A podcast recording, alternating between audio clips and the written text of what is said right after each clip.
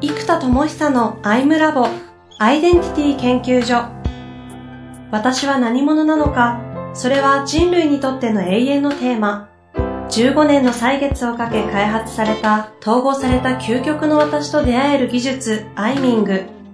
不確実性の時代を生きる次世代リーダーのために、アイデンティティの本質について語り尽くします。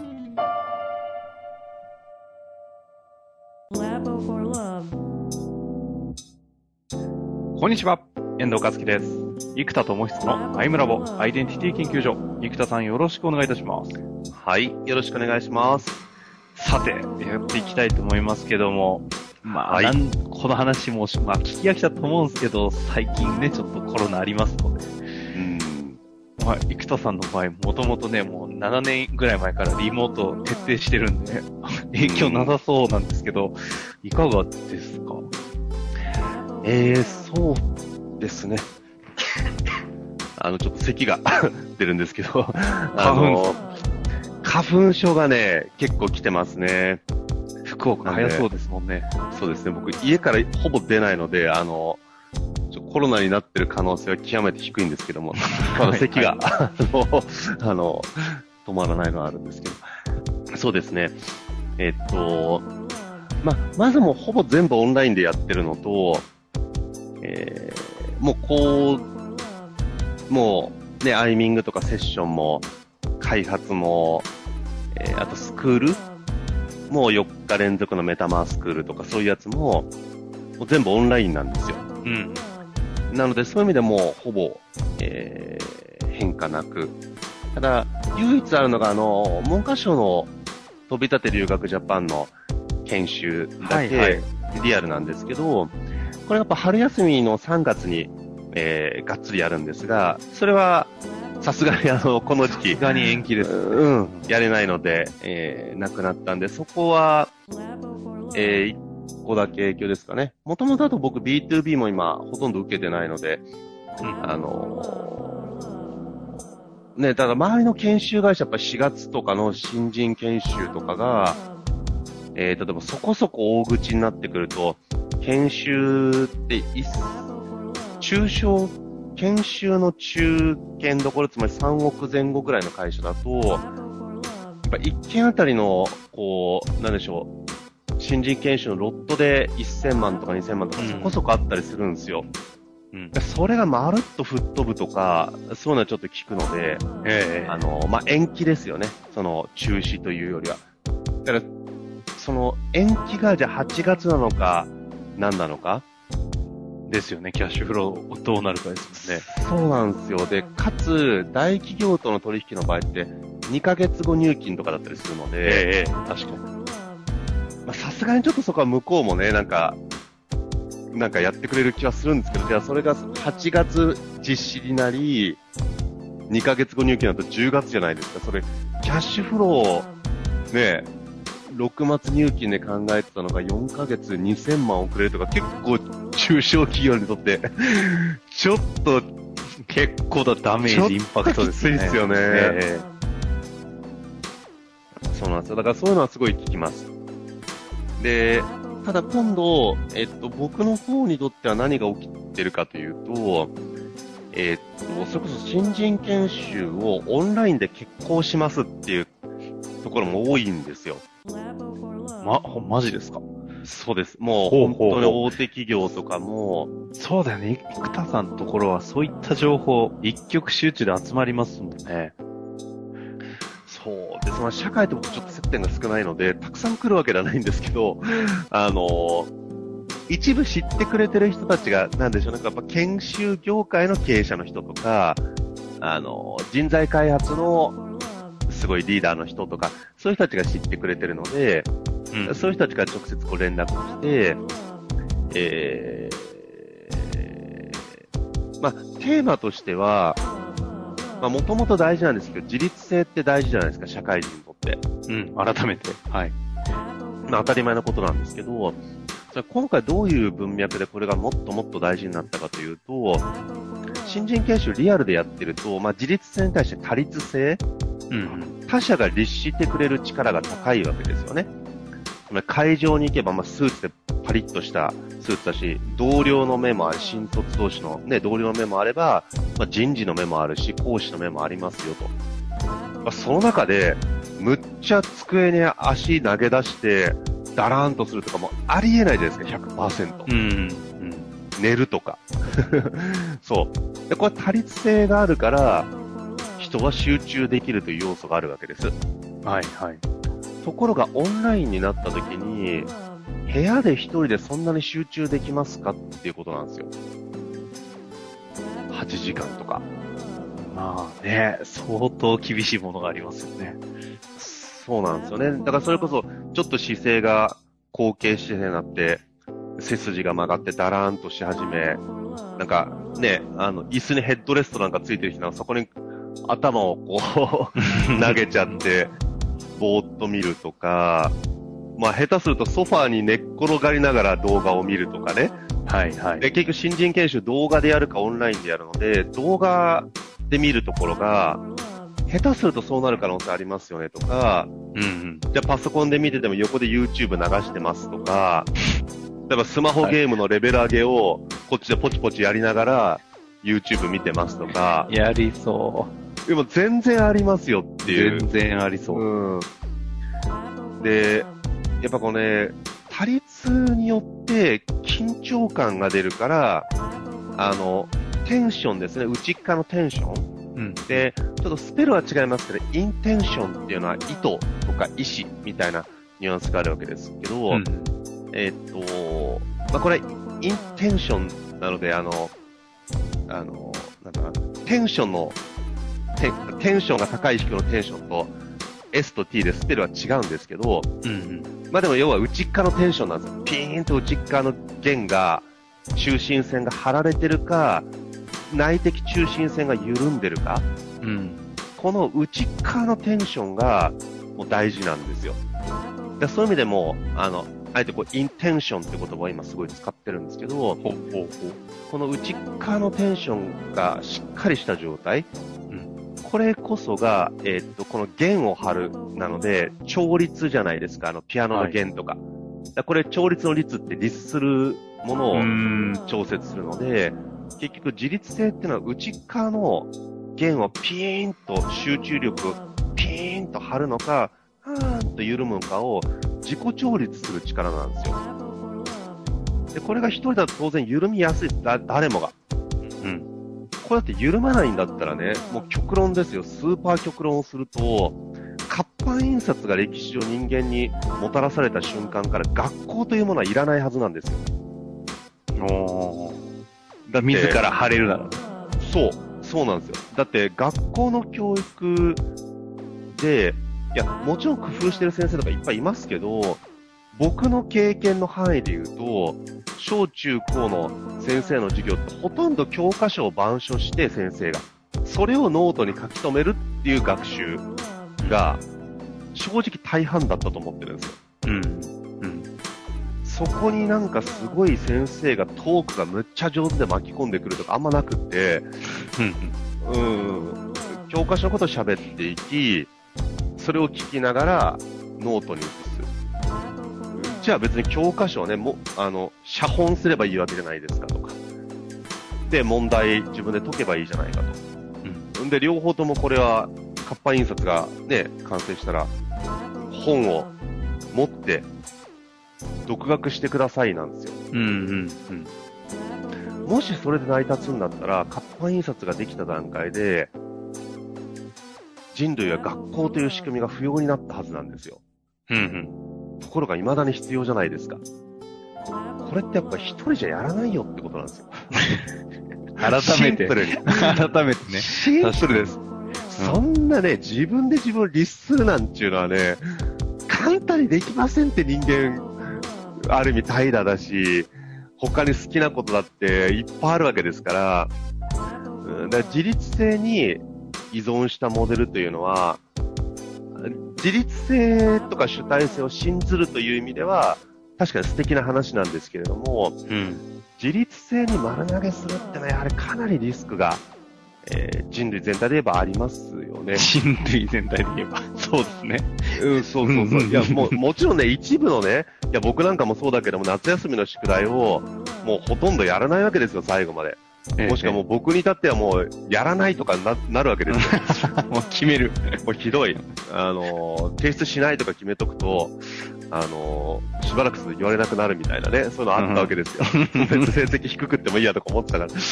まあそういうひどい僕みたいな人間もいるわけですよ。で、それをね、やっぱりね、夏休み始まった瞬間宿題を終わらせるって人がやっぱりね、数%いるんですよ。はいはい。いましたね。で、飛び立ての研修でも、ね、文科省の国家プロジェクトに受かってる子たちに聞いても、夏休みの宿題を徹底して最初に終わらせる人って聞くと、やっぱね、100人中 2,3 人手が上がるんですよ。うん。だその文科省の国家プロジェクト受かってる子で 3% なんですよ。ってことは、人類全体でもまあ 1% とか、もっと少ないかもしれないわけですよ。うんうん、ってことは、その自立心がね、それで測るのであれば、極めて高い人って多分 1% から多くても 10% じゃないですかねと。うん。ね、スポーツだってそうですよね。走り込み5キロとか毎日やれって、一人でやるとかもう終わってるじゃないですか。無理っすよ、みたいな。でもなんか知んないけど、部活で朝練で走るとかなんか、ね、12とかってみんなで走り込むところだね、ひたすら走り込む人たちいるじゃないですか。はいはい。そしたら、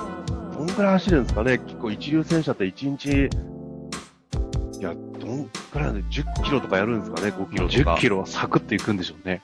ねえ、毎日10キロとかやってそうですよね、なんかね。そう、なんかそういう人たちもね、世の中いますけど、でもそれってやっぱみんなで1ってやるからできるわけですよ。うん、うん。やっぱこの自立心が、高い人は少ない。だから人類は他律によってお互いが見合ってるよねとか応援してくれてるよねとか厳しい方で言うと評価されてるよねっていう、うん、このある種のネガティブ評価によって、ポジティブにも評価するしダメだったらダメってレッテル貼るけどいいっていうこういうプレッシャーをかけてちなみに会社でダメだったらクビだけどねみたいな雰囲気を出すわけです。雰囲気って実はそうだし、うん、ダメ1回ぐらい全然大丈夫。ダメも大丈夫。でもダメだと仏の顔もサンドだぜみたいな感じがあるわけじゃないですか。はいはい。よほどのね。うん。でもそういう評価によってやっぱり律するわけですよね。自分をね。期限とかやらなきゃやばいと。うん。この必要性、絶対的必要性によって人は頑張れる。これは社会の外圧だったら黒船もそうですよね。外圧によって強制的に開国せざるを得ないわけじゃないですか。うんうん、自律的にやったんじゃなくてある種他律ですよね。外側からも開国しろこの野郎というのを強烈に外圧にさらされたときにまあやらざるを得ない。うんうん、ある種それは他律なわけです。はいはいはい。これはもう自律とか内発は本当に難しい。なんで外圧他律っていうのがまあ誰もがやりやすいわけですね。ということでオンライン研修の話とリモートワークの話に戻すならば、うん、コロナの件ね。ここを生田さんの中で答えというか考え持ってるんですか？世の中では最近こうなってくると管理職いらないよねとかもまさに同じ文脈に載ってると思うんですけど。いやーもうむしろ逆ですね。管理職の仕事がむちゃくちゃ増えます。つまり他律する人がもっと深く関わらないと相互他律が起きないわけですよ、うん、家にいるからみんな、うんうん、管理職は一人一人を律する力を上げなきゃいけないんですよ。ワンオンワンで。はいはいはい。会社だったらその5人だったら5人がお互い見合ってるから。なるほど。でも一人でいるから5人が見合わないので管理職は一人一人と深く関わって俺は見てるぞといいところも悪いところもっていうのを強くやらないと他律性はオフィスにいるのつまり他律性をオフィスといるのと同等に持っていかなきゃいけないんですよまずは、うんうんうん、という意味では管理職はもっと関わらないとさっき言ったように普通に家で自由にやってねってやったら、そんな自立心が高い人なんて少ないですよねっていう前提がまずありますけど、自立心を信じるなら管理職いらないと思います。人類のその個々人っていうとね、信じたくなっちゃうんですよ、バイアスとして。はいはい。あの人家でサボりそうだよねって思いたくないし、だからむしろこういうのはもっとメタ化して一般化して人類全体がどうかって考えた方が、人類全体でむずいだったらこの人もむずいよねぐらいね思わないとね、人を信じたいってバイアスがかかるんですよね。ちなみにその管理職が増えるとはいえども、今までの関わり方がこう全員でこう相互に見合ってたのが、関係性がうまくこう立し合ってたのが、それが切れていくと一人の管理職が一人に対するエネルギーを増やさなきゃいけないじゃないですか。そうです、本当はね。はい。結果的にどうなんですか、その管理職っていうこのある種のパラダイムをシフトしていかないと、求められるものとかを。この辺はどうかお考えなんですか。これはさっきのね、リモートワークとオンライン研修に話を戻してってところから話そうとしたまさにテーマなんですけど、じゃあ多率性がオフィスにいるより下がるので、じゃあリモートの多率性を上げましょうっていうのが一つの、考え方の一個、もう一個は多率性が下がるんだったら自立性上げようぜっていう手があるわけですよ。で、足して100になればいいじゃないですか。だから多率性がね、今まで例えば80で自立性が20だったとして、じゃあ多率性が40までダウンするんだったら自立性を60にすれば、トータル人が頑張るというのは同じ成果になります。そうすると自立性と多率性がトータルで100になってればいいわけですよ。なのでそうすると、じゃあ落ちた多率性をリモートでリアルと同じだけ多率性を高めようっていうのは、そもそもソリューションとして不可能性が高いわけです。実はこれやり方としては、今回オンライン研修の皆さんに提案したことの一個なんですけど、一人ワークとか動画を見てるときに、今僕は Zoom を使うんで Zoom をつないでカメラをオンにしてもらう。そうすると音声ミュートでいいんですよ。だから動画を見てるだけだからみんな顔が映ってるだけなんだけど、やっぱカメラがオンになってるので人事が顔を見てるっていう状態だから、さすがにこうね、後傾姿勢とかソファーで寝っ転がるとかできないわけですよ。あと、なるほど、人に見られるので女の子だとメイクしなきゃいけないし、ジャージでいるわけにいかないので、そうするとちゃんとある程度パリッとした服装でいましょうよと、むしろあえて家なんだけどスーツ着ろとか、そういうのはちょっと ピシッと感が上がるんで一個ありですよね。面白い。ただその意図が伝わらない人が多分多いので、なんで家でスーツ着せられてんのって思う人が多いから、意図をちゃんと伝えないと逆効果ですね。家なのにスーツ着せられて、なんかすげえ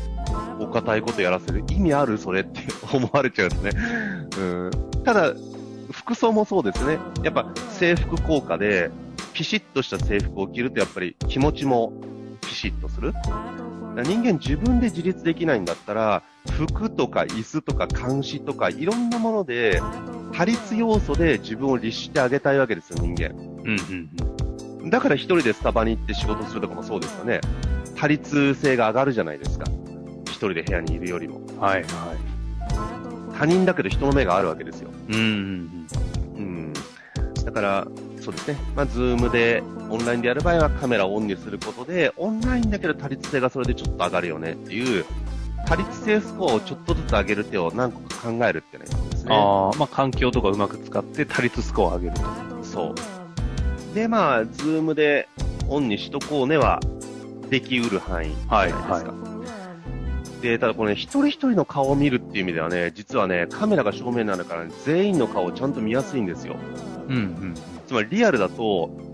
当然手前の人は顔見えるけど、一番後ろの席の人って顔見えないじゃないですか。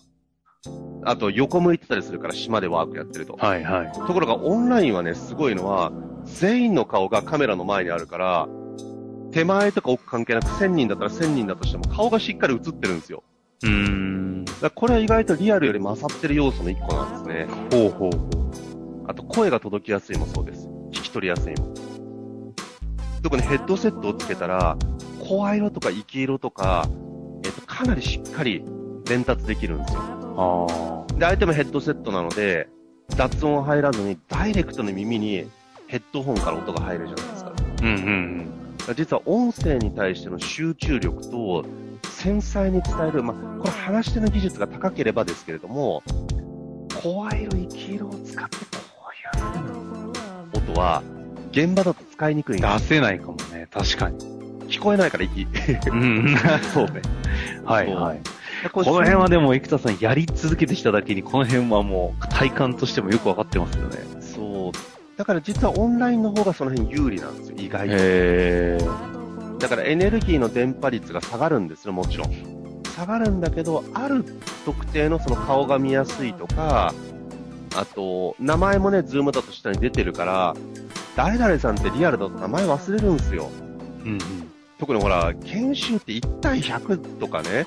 1対300とか新卒いたら、その朝いくら人事だって全員の顔と名前一致させるとちょっと大変なんですよ。はいはいはい。でも名前忘れられてる感ってちょっとなんか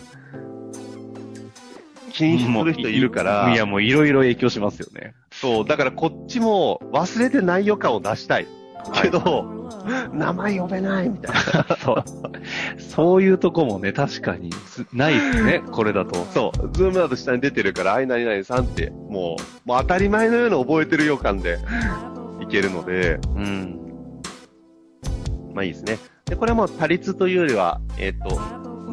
ズームがやっぱ優秀なんで、ズームだからこそできることも含めて、とにかくエネルギーが伝達して、多率性を上げる。で、これがちょっと話を戻す1個目。うん。で、今度、自律性を上げるっていうテーマがあるじゃないですか。これはもうね、ど真ん中話ですよね、生田さんにとっての。そうなんです。で、結局じゃあ自律性の究極は何かというと、何者としてどこへ向かうかっていうアイデンティティとビジョンなんですよ。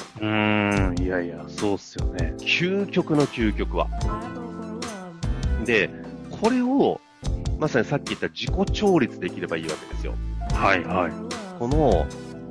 何者としてがスタート、弦のスタートだとして、ゴールがちゃんとビジョンの方に、スーッとその弦が通ってて一本。でその芯が通った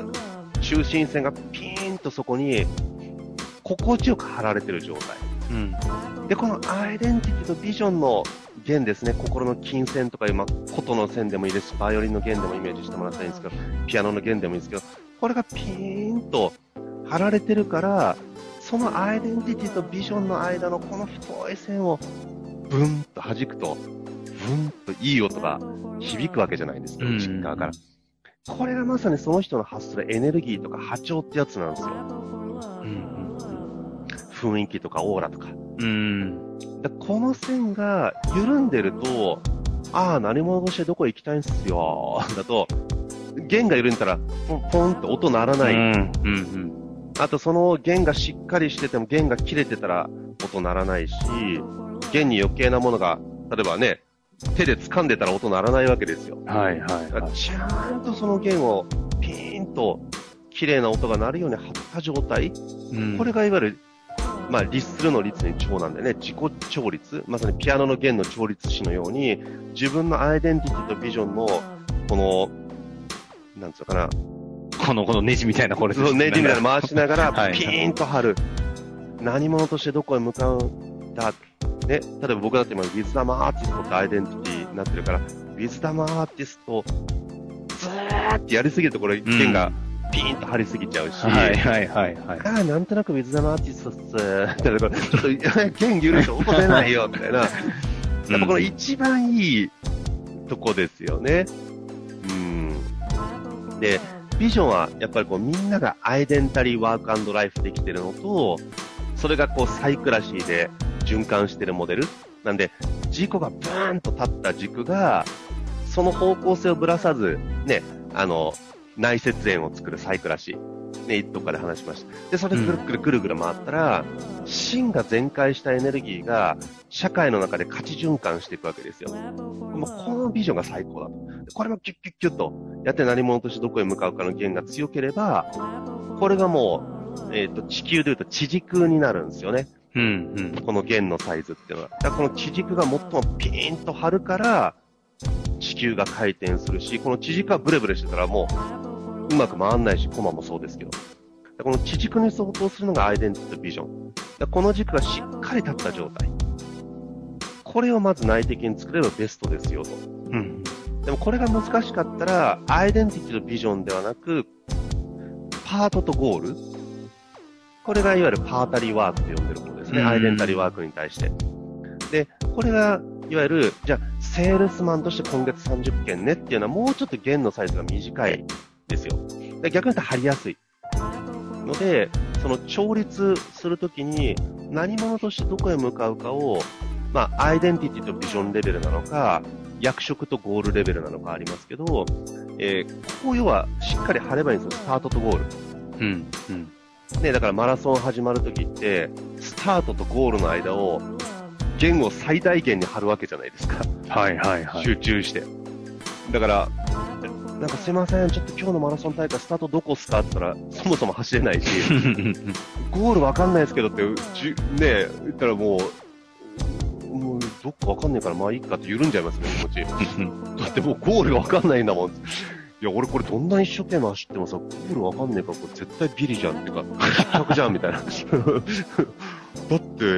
生懸命走る意味あるみたいになりますよね。うんうん、やっぱ一気に緩んじゃうわけですよ。だからやっぱりこの、ね、F1 カーでもブーンってこうスタートする前のあの緊張感、フィーンって集中してゴールまで行くっていう、あの感じなんですよね。でこの律する力、自立、これをリモートワークでもオンライン学習でも高められれば、人類としてやっぱり他律的よりも自律的の方が素敵じゃないですか。うんうん、そんなさ、人から律しられて、ね、お前これやらなきゃクビだぞとか、なんか厳しい目で、お前そんな程度しかやんねえんだとかさ、いやでも言われそうだから、これ律するわけですよ。はいはいはい。でもそう言わなきゃいけないのも言う方も嫌だ。けど、言わないとわかんない人ってやっぱいるから、うん、やっぱそういう厳しい役割にしろ必要だと。だけどやっぱり、本当に理想的な人類のあるべき姿でいくんだったら、もう内発的、自律的にブンブンいって、なんか相手に厳しくされるからやるんじゃなくて、自分で勝手に律して、自分で勝手に、あーってなって、自分で勝手に悔しがって、自分で勝手に頑張ってくれればいいですよ。うんうんうん。だこっち自律性ですよね。そのためには中心軸、芯である何者としてどこへ向かうか。つまりアイデンタリーワークこそが、自律性の究極のソリューションであると。まあなんかもうずっと言い続けてきたことを改めてなんかこう社会が後押ししてくれたかのようにこう喋らせて、ね、もらう機会になってる気がするんですけど、そうですね、なんかそんなちょっと今日のあたりはね、その、うん、今回このリモートワークとかが動き出した時代の中で、改めてこう多律性と自律性という概念的に見直してきたんですけど、うん、まあ、次回は、まあ、当然アイデンタリーワーク、自律性を高めるための延長線にね、話は広げていきたいなと思うんですけど、うんうんうん、なんかどの辺の話いきたいなみたいなイメージありますか？そうですね、自律的なところもありですし、まあ、これはなんか昨今の流れ、大きな、ね、人類への試練っていうコロナっていう件のところからはありなんですけど、もう一個ね、人類全体の経済全体のイノベーションとか、うんうん、そこの部分とこのアイデンティティとか自立、内発っていうものがどう影響するのかっていうところが、もう一個むちゃくちゃ大きな視点からやっぱりアイデンティティだよねっていう、もう超絶画伝引水なんですけど、はいはいはいはい。そっちがありますね。自立の具体的な手段とかいっぱいあるんですけど、うん、まあそれよりも一回大きな視点、メタに行く方がなんかこう僕らしいというらしい、はい、改まってこの機会をメタに行ってどう認識するかですね。ちょっとそこをお話しいただきたいなと思います。いや、自律性とね、多律性ってだけでも非常に整理できたので、まあ、どう生かすかはそれぞれだと思うんですけど、ちょっとうまくやってみてください。というわけで、今日のところは終わりたいと思います。ありがとうございました。はい、ありがとうございます。